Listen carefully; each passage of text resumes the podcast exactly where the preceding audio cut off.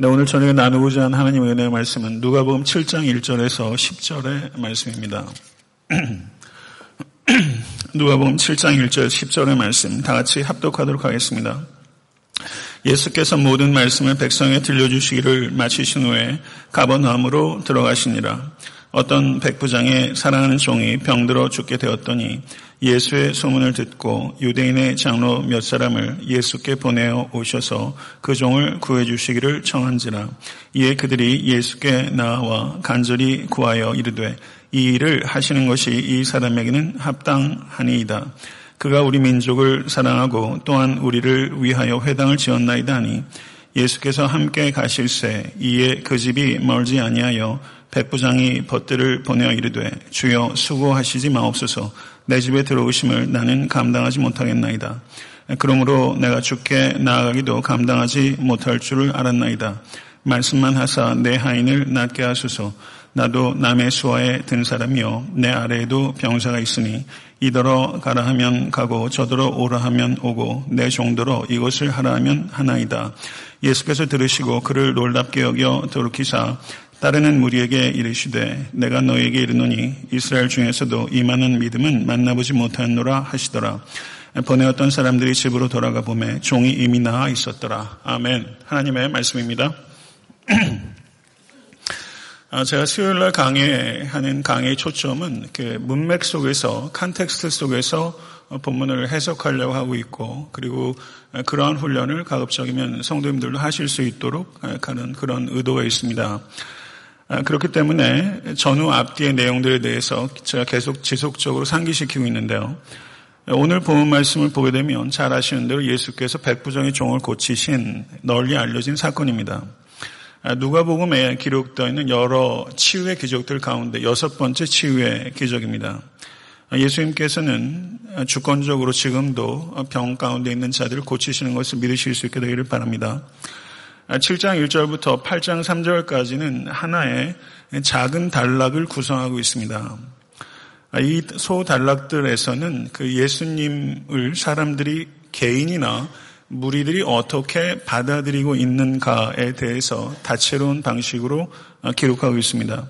7장 1절부터 10절까지 보게 되면 백부장의 종을 고치신 사건이 기록되어 있고 11절부터 17절은 나인성 과부의 죽은 아들을 고치신 사건이 기록되어 있습니다.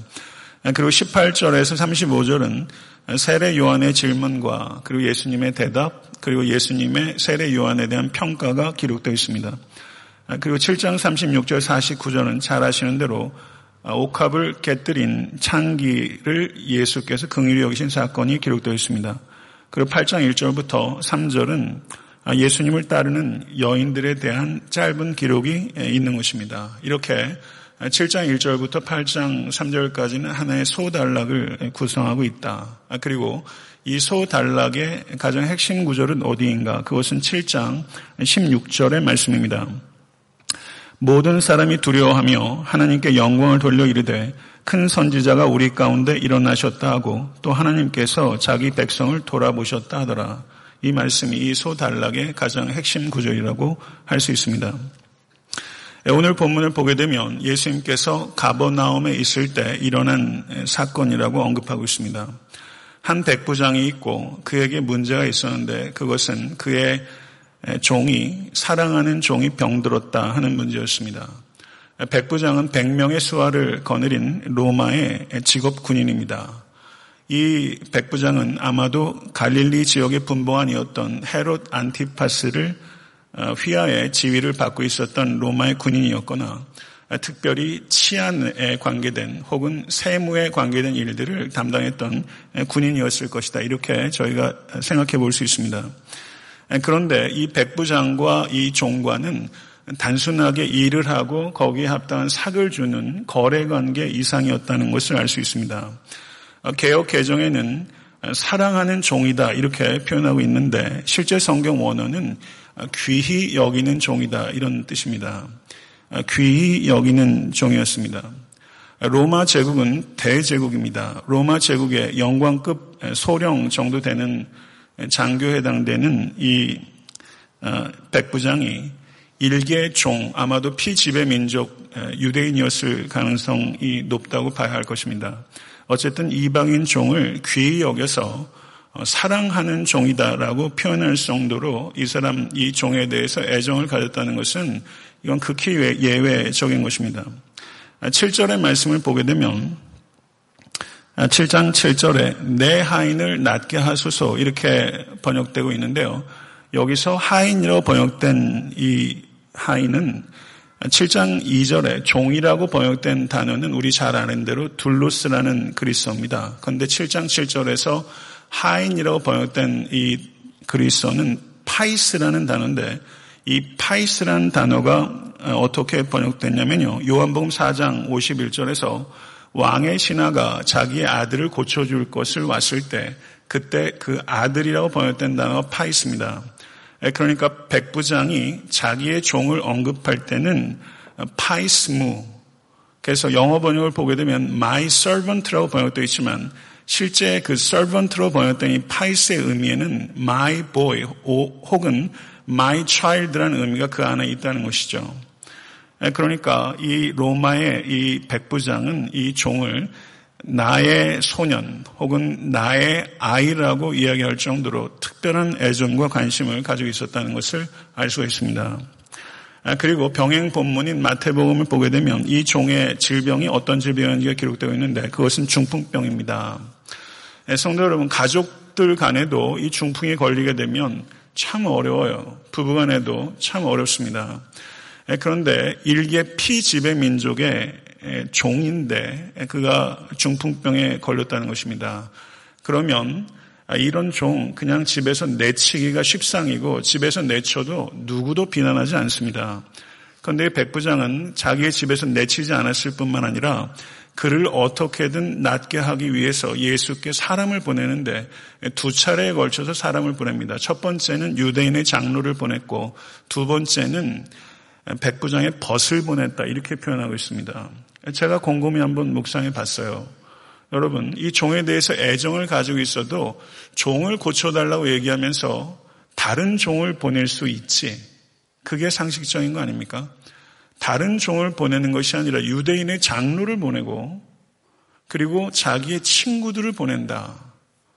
왜 그렇게 했을까? 그거는 당연히 정말 사랑하는 종이기 때문에 예수님께 대해서 가장 예우를 해서 보내는 사람들을 선별했을 것이다. 이렇게 볼 수 있지만 여러모로 매우 예외적인 그 같은 애정 그리고 그를 돕기 위한 행동들 이 백부장이 하고 있다. 이렇게 볼 수 있습니다. 유대인의 장로들은 누굽니까? 가버나움에서 지역 유지입니다. 그리고 지역의 원로라고 할 수 있습니다. 그러면 유대인의 장로들이 예수님에 대해서 호의를 가졌겠습니까? 호의를 갖지 않았겠습니까? 호의를 가질 수가 없습니다. 이 원로고 장로인 사람이 예수 그리스도와 같이 나사렛 출신에 그리고 정규적인 랍비 교육을 받지 않은 사람들이 오히려 센세이션을 일으키고 관심을 끄는 것에 대해서 매우 불편한 생각을 가지고 있었을 것입니다. 그런데 백부장이 백부장의 친아들의 구원을 위해서 장로님 좀 가서 이야기해 주십시오도 아니고 내 장, 내 종을 위해서 유대의 장로들을 모아서 가서 이야기해 주십시오. 도대체 왜 가는 겁니까? 예, 성도 여러분, 우리가 다른 사람한테 부탁하는 거 좋은 사람 한 사람도 없습니다. 그렇지 않습니까? 여간하면 내가 핸들하려고 하죠. 다른 사람한테 부탁하는 거 좋아하는 사람 없어요. 그런데 그것도 부탁을 하고 그리고 유대인의 장로에게 그 사람의 격이 있는데요. 내 종의 구원을 위해서 가서 떠돌이 설교자에게 가서 간청을 해달라. 이게 유대인의 장로는 그걸 받아들이기가 쉽겠습니까? 받아들이기 어려운 일이죠. 그런데도 불구하고 받아들였어요. 이것은 예수 그리스도에 대한 비호감과 반감을 억누르고 장로임에도 불구하고 자신의 자존심을 굽히고 요청을 할 수밖에 없었던 것은 그런 것들을 다 감수할 수 있을 만큼 이 백부장이 유대인의 장로들에 있어서 인정을 받았고 호의와 호감을 받았던 사람이다. 이렇게 볼 수 있다는 뜻입니다. 어떻게 하면 이렇게 다른 사람들의 인정을 받을 수 있을까요? 사절을 보게 되면 유대인의 장로가 예수께 간절히 구한 내용이 기록되어 있습니다. 이 일을 하시는 것이 이 사람에게는 합당하니이다.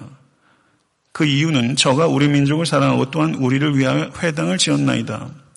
백부장의 급여가 얼마나 됐을까요? 영광급 장교 급여가 얼마나 됩니까? 자기 생활 할 수 있을 정도는 되더라도 회당을 이번에 제가 가버나움 가서 회당 보니까 이게 예, 한 사람 돈 내가지고 지을 수 있는 그런 게 아니에요. 그러니까 여기에서 이 백부장의 돈 하나 가지고 회당을 뚝딱 지었다. 이건 있을 수 없는 얘기입니다. 그러니까 백부장의 돈이 상당히 거기에 들어갔다. 이렇게 볼 수 있을 것입니다. 상당한 희생을 한 것이죠. 그럼 저는 왜 그렇게 했겠습니까? 이 백부장은 하나님의 율법을 사랑하는 사람이었습니다. 그리고 회당 예배 때 이 백부장은 그 자리에서 율법을 듣는 것을 즐겼던 사람이고 가령 사도행전 10장에 나오는 고넬료와 같은 사람이었다. God fearer. 하나님을 두려워하는 사람이었을 것이다. 이렇게 볼 수 있습니다. 이 백부장은 탁월한 사람이었습니다. 율법에 매료됐던 사람입니다. 피지배 민족이 섬기는 하나님과 그들이 믿는 바 율법에 대해서 매료되고 그리고 그 일을 위해서 자신의 물질을 헌신하고 그리고 그 민족을 사랑하고 그 종에 대해서 아들이라고 이야기할 만큼 애정을 갖는다는 것은 이것은 참 놀라운 일입니다. 저는 이 말씀을 묵상하면서 이 백부장이 이런 행동을 하기까지는 이 사람은 복음이 뭔지를 모르는 사람이고 율법에 매료된 사람입니다. 그런데도 불구하고 저가 저토록 변모될 수 있었고 그리고 무엇보다 내려놓기 어려운 물질을 내려놓을 수 있었던 변화가 율법에 감동해도 되는데 우리는 예수 그리스도의 십자가와 부활을 알고 있고 그것에 감동받음에도 불구하고 우리들은 왜 물질 생활이나 다른 사람들을 향한 긍휼에 있어서 왜 우리들은 이토록 지지부진한가? 우리는 복음에 매료됐는가? 이런 생각들을 좀 해보게 되는 것입니다. 헬라와 로마 시대에서는요, 극률이라는 것을 미덕으로 생각하던 시대가 아닙니다. 여러분 잘 아시는 것처럼 그 경, 검투사 경계가 있었고 손가락을 내리면 사람을 죽이는 시대입니다. 극률이라는 것이 미덕이 아니라 오히려 약함이라고 부덕함으로 여겨지던 시대입니다. 이 백부장이 자신의 사제를 털어서 이방 민족의 종교센터를 짓고 그리고 그 종을 위해서 체면 불구하고 아쉬운 소리를 하는 것을 동료 백부장인들, 로마의 관원들인들 그게 도대체 납득이 됐겠습니까?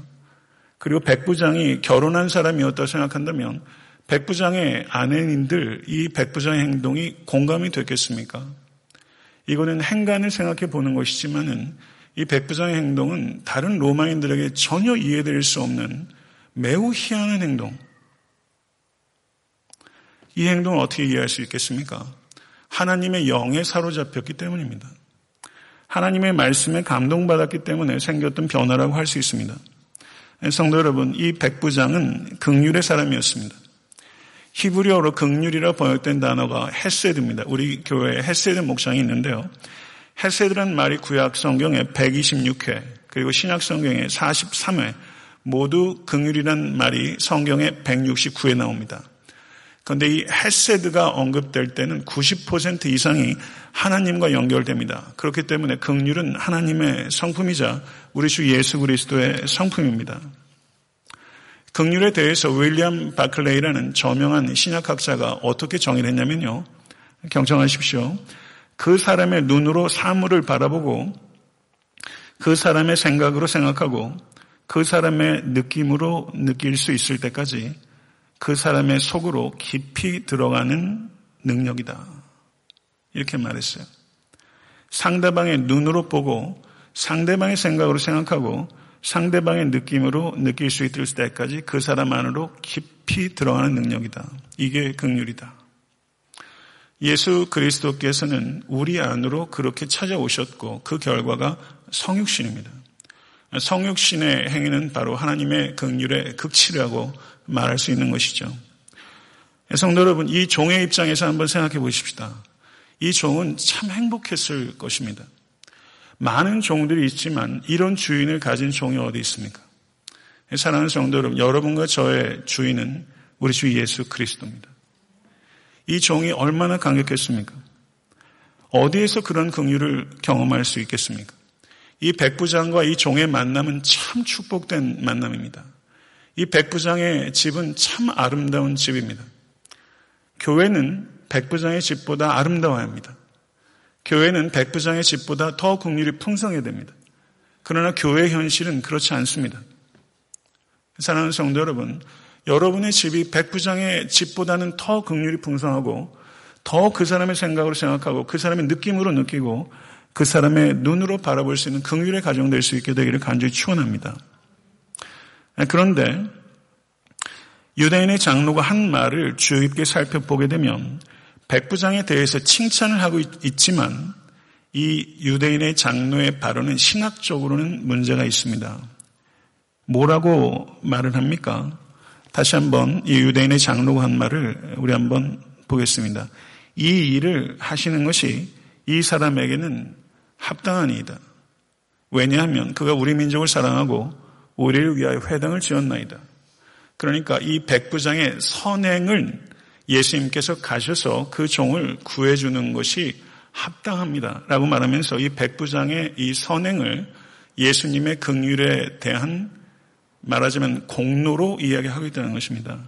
이와 같은 행동을 하였기 때문에 예수님의 긍휼은 마땅한 것입니다. 악시오스라는 그리스어가 사용돼서 이렇게 이야기를 하고 있다는 것이죠. 그러나 예수님께서는 그들의 말을 커렉션하지 않고 그들과 같이 동행하셨습니다. 그들과 같이 동행하신 것은 그 백부장의 선행 때문에 동행하신 것이 아니라 예수 그리스도의 사랑 때문에 동행하신 것입니다. 성도 여러분, 예수님께서 백부장의 집으로 가시는 길에 백부장의 사람들이 또 도착했는데 거기에는 벗이라고 표현하고 있어요. 여러분에게도 벗이 있으실 수 있게 되기를 간절히 바랍니다. 벗이라고 표현했어요. 그런데 저는 이 말씀을 묵상하면서 이전에 가져보지 못했던 질문을 좀 갖게 됐습니다.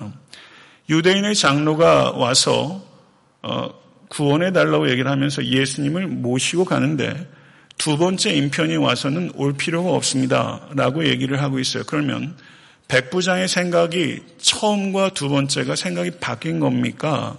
아니면 유대인의 장로가 이 백부장의 뜻이 예수님을 모셔오라는 뜻이 아니라 예수님께 구원을 간청하라는 것까지 얘기했는데 당연히 그것은 예수님을 모시고 가는 것이라는 것을 어수했기 때문에 그렇게 하였을까? 이런 부분들을 좀 생각해 보게 됐습니다.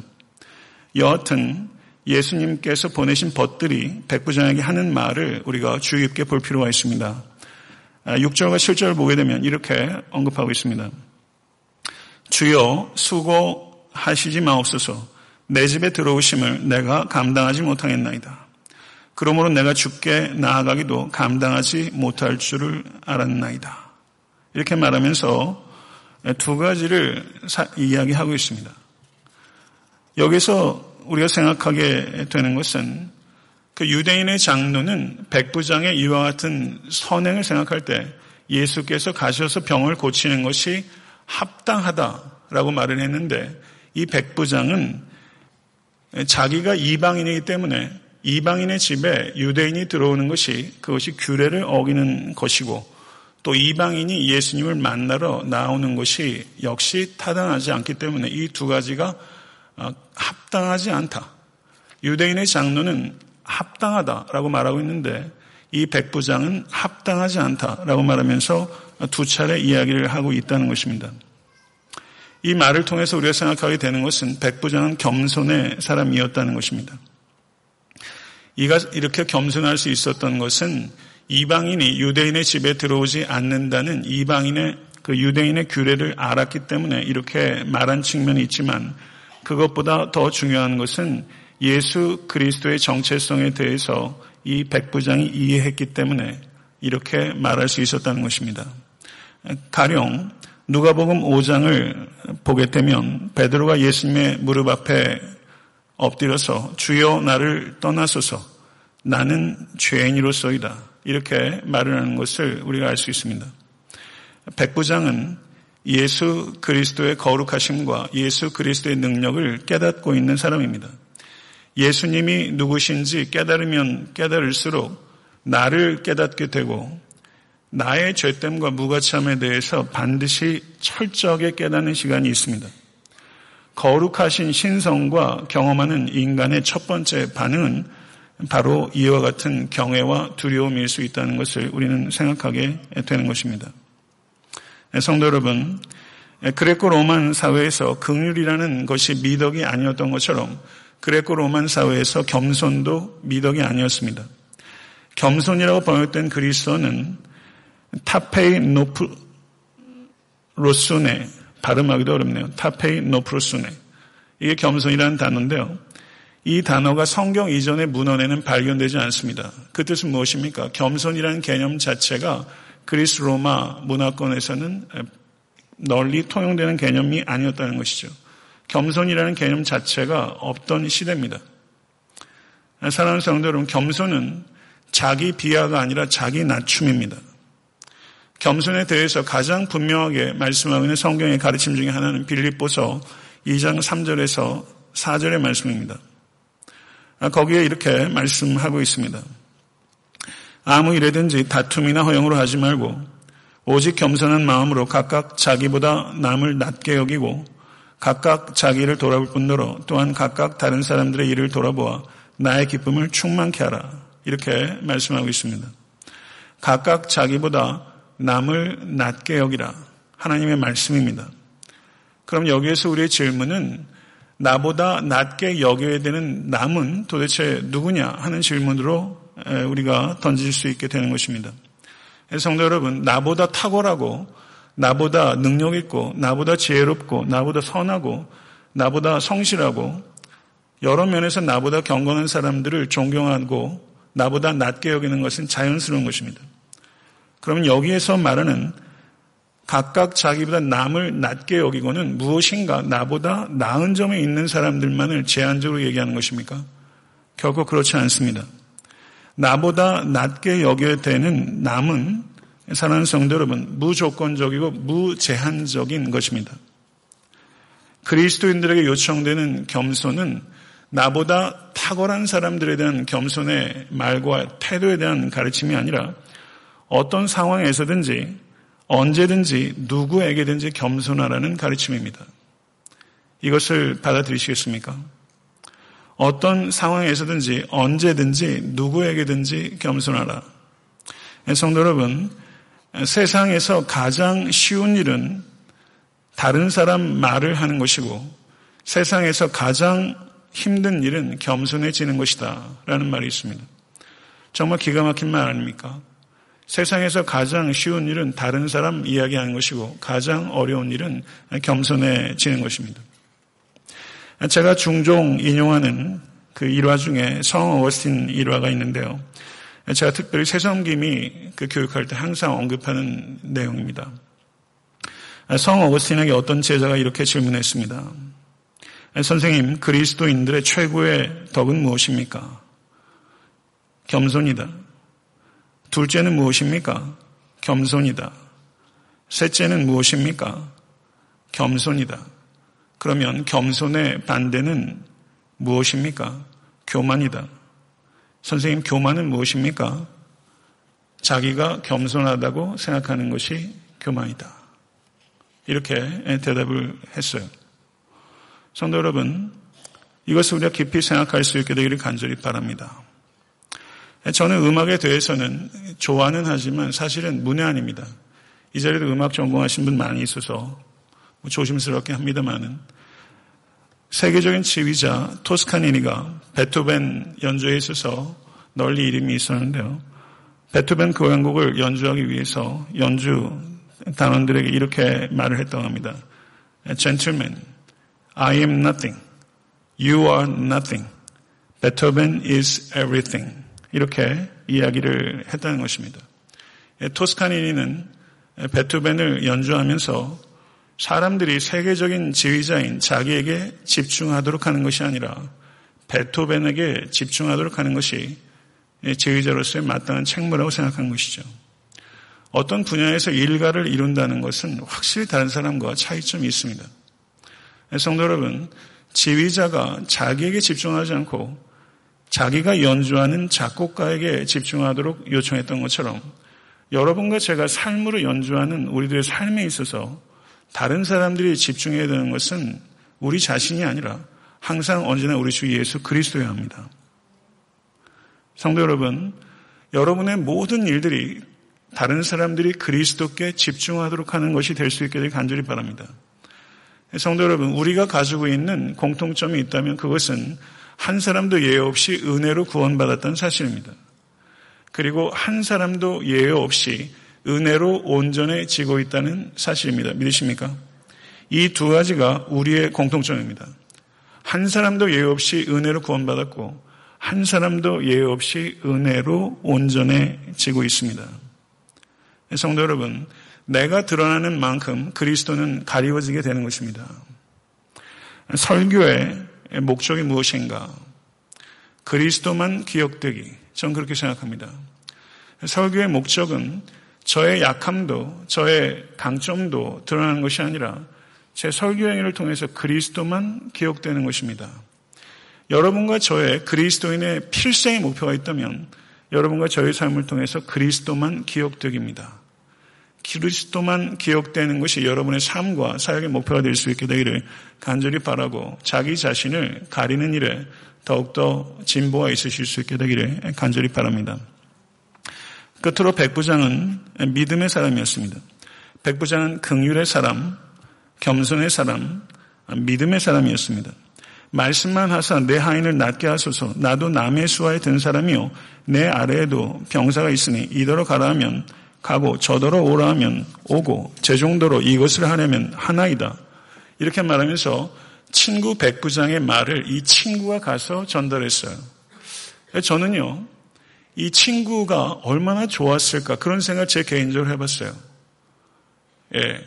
그 사람의 친구를 보게 되면 그 사람을 알 수 있다. 이렇게 이야기를 하는데요. 여러분 그 말에 부끄러움 없이 살아가고 계십니까? 여러분 때문에 여러분의 친구가 평가받을 수 있다는 사실에 대해서 여러분이 어떤 친구가 되어주고 있으며 여러분에게는 어떤 친구가 있는가. 저도 얼마 전에 이 생각을 좀 해봤어요. 부끄럽더라고요. 저도 국민학교 5학년 때부터 저하고 굉장히 가까웠던 친구가 얼마 전에 에트나한테 방문해서 참 좋은 시간을 보냈지만 친구가 무언가 하는 것에 대해서 제 개인적으로 좀 생각해 봤고 솔직히 좀 부끄러웠습니다. 제가 남은 아픈 삶이 얼마나 될지 모르겠지만은 여러분과 제가 추구해야 될 하나의 목표가 있다면 나는 어떤 친구가 되어줄 것인가? 내 옆에 어떤 친구가 있을 것인가 하는 부분들도 굉장히 깊이 생각해야 될 부분들을 생각합니다. 저는요, 여기 이 벗들이 꼭 이렇게 생각했다는 것이 아니라 얼마나 친구를 잘 뒀으면 말이죠. 가서 우리가 일상적으로 하는 말의 수준들은요, 사실 이렇지 않거든요. 근데 좋은 친구를 뒀어요. 가서 말씀만 하사 내 하인을 낫게 하소서. 나도 남의 수하에 든 사람이요. 내 아래에도 병사가 있으니 이더러 가라 하면 가고 저더러 오라 하면 오고 제 정도로 이것을 하라 하면 하나이다. 아마 이 친구들이 평생 했던 수많은 말들 중에서 우리가 하루에 하는 말이 보통 남자가 2만 5천 단어, 여자가 3만 단어 한다고 그래요. 우리가 요즘 예외도 있겠죠.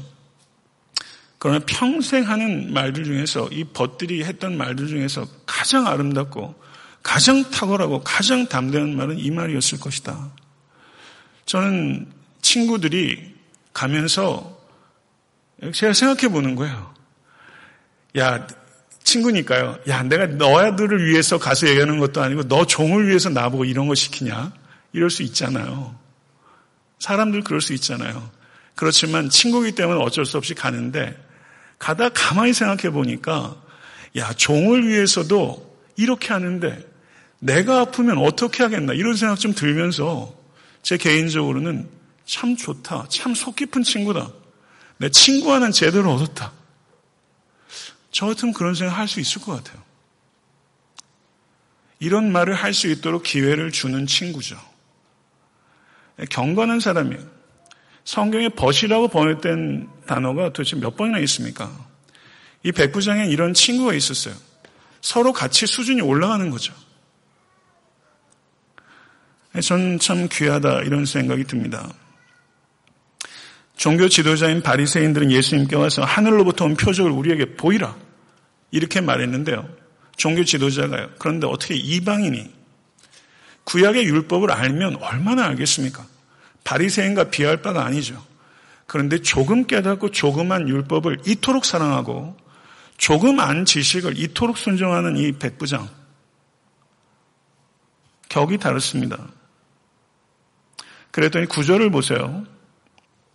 그를 놀랍게 여겨 돌이키사 따르는 무리에게 이르시되 내가 너희에게 이르노니 이스라엘 중에서도 이만한 믿음을 만나보지 못하였노라. 여기에서 예수께서 놀랍게 여겼다라고 했을 때 이 단어가 싸우마조라는 단어가 사용되고 있는데요. 예수님께서 싸움마조 하신 경우가 딱 한 번 더 있습니다. 마가복음 6장 6절입니다. 나사렛 사람들이 그들이 믿지 않음을 예수께서 이상히 여기셨더라. 한 번은 유대인들의 불신앙에 대해서 예수께서 싸움하죠. 이상히 여기셨고, 한 번은 이방인의 큰 믿음에 대해서 예수께서 기이 여기셨다. 개혁 한글은 그렇게 번역되고 있어요. 유대인들의 불신앙도 참 기이한 일이고, 이방인의 신앙도 참 기이한 일이에요. 사랑하는 성도 여러분, 여러분과 저의 믿음은 어떤 믿음입니까? 여러분과 저의 믿음이 예수께서 기이 여기실 정도로 큰 믿음 될 수 있게 되기를 간절히 축원합니다. 예수님께서 칭찬하셨던 큰 믿음의 사람 중에서 대표적인 사람은 오늘 본문의 백부장과 마가복음 7장 그리고 마태복음 15장에 나오는 가나안 여인 혹은 수로보니게 여인입니다. 예수께서 믿음이 크도다 πίστις μεγάλη 큰 믿음이라고 칭찬하셨던 사람은 이 대표적인 사람이 이 두 사람이에요. 예수님께서는 예루살렘의 성전을 보고 놀라지 않으셨습니다. 제자들은 놀랐어요. 그러나 예수님께서는 예루살렘의 큰 돌을 보고서 놀라지 않으셨어요. 그러나 이방인이 가졌던 이 믿음을 보고서는 놀라셨어요. 여러분과 저의 믿음이 답보하거나 퇴보하지 않고 다소 부침이 있을 수는 있지만 예수님께서 기이 여기실 정도로 큰 믿음으로 성장해 가실 수 있게 될 간절히 축원합니다. 그러면 믿음은 무엇입니까? 야고보서 2장 19절에 내가 하나님은 한, 분이신 줄 믿느냐 잘하는도다 귀신들도 믿고 떠느니라 이렇게 말했습니다. 우리가 믿는다고 할 때는 예수님의 존재를 믿는 것이 아닙니다. 예수님께서 하나님의 아들이시라는 그 존재만 믿는 것을 얘기하는 것이 아닙니다. 왜냐하면 그건 귀신들도 압니다. 그러면 믿음은 무엇인가? 정확하게 말하면 말씀을 믿고 순종하는 것입니다. 말씀을 믿고 순종하는 것이 믿음입니다. 성도 여러분, 믿음은 완전한 증거 없이 하나님을 신뢰하는 것입니다. 천국에 가면 하나님도 주님도 그리고 모든 약속들도 우리가 그 증거들 눈으로 보게 될 것입니다. 그래서 어떤 목사님은 천국에는 믿음이 없습니다. 그렇게 글을 썼어요. 그래서 제가 깜짝 놀랐어요.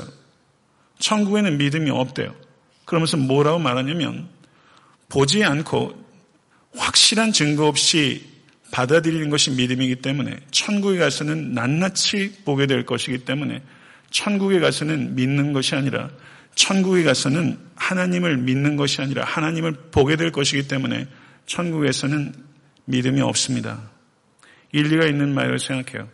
그렇다면 오늘 자연자매도 기도했던 것처럼 우리가 하나님을 기쁘시게 하는 믿음의 행위는 이 땅에서만 가능한 거예요. 천국에서는 다 보게 될 것이기 때문에. 믿음으로 하나님을 기쁘시게 하는 여러분과 저의 인생이 될 수 있게 될 간절히 바랍니다. 이 믿음을 갖게 되면요. 폭풍을 대하는 태도가 달라요. 이 폭풍에 대해서 한 성도가 고백한 내용들 제가 인용하고 오늘 설교의 말씀을 맺도록 하겠습니다. 폭풍 가운데 들어가 보지 않은 성도가 누가 있겠어요? 이것이 여러분과 저의 고백이 되어야 될 것입니다. 나는 폭풍에 놀랍니다. 그러나 하나님께서는 놀라지 않습니다.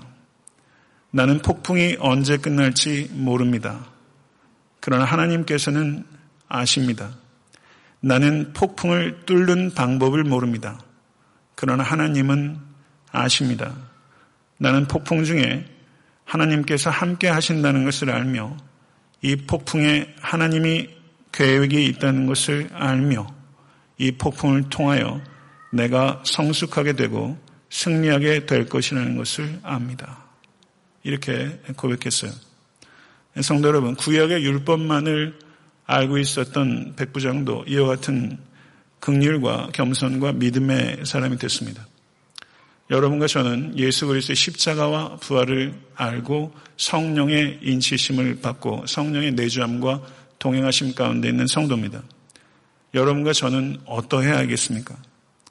여러분과 저의 삶이 하나님께 기쁨이 되는 극률과 겸손과 믿음의 사람으로 더욱더 견고해질 수 있게 되기를 간절히 바라고 성령을 의지할 때 반드시 그렇게 될 줄로 믿습니다.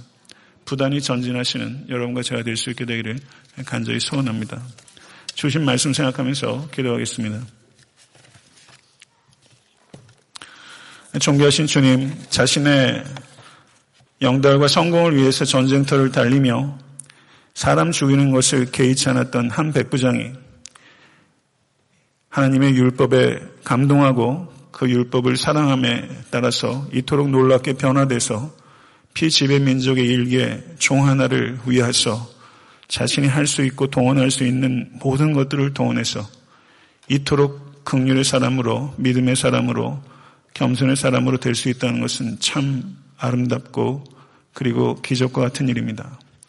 아버지 하나님, 이 저녁에 이 자리에 있는 모든 권속들 그리고 이 종을 극률하게 주시사 이 믿음으로 우리도 더 견고해지고 더 아름다워지고 더 포용하고 그리고 내 것들을 아낌없이 내려놓으며 극률의 삶을 살아갈 수 있도록 인도해 주시옵소서. 아버지 하나님, 우리도 주님을 감동시키는 믿음의 사람이 되고 싶습니다.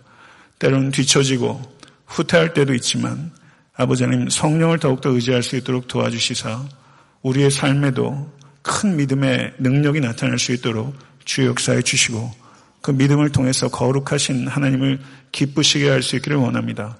이것이 우리의 목표가 되게 하시고 성령을 의지함으로 우리의 삶의 경험이 될 수 있도록 주의 역사해 주시옵소서 예수 그리스도 이름으로 간절히 기도드릴 사옵나이다. 아멘.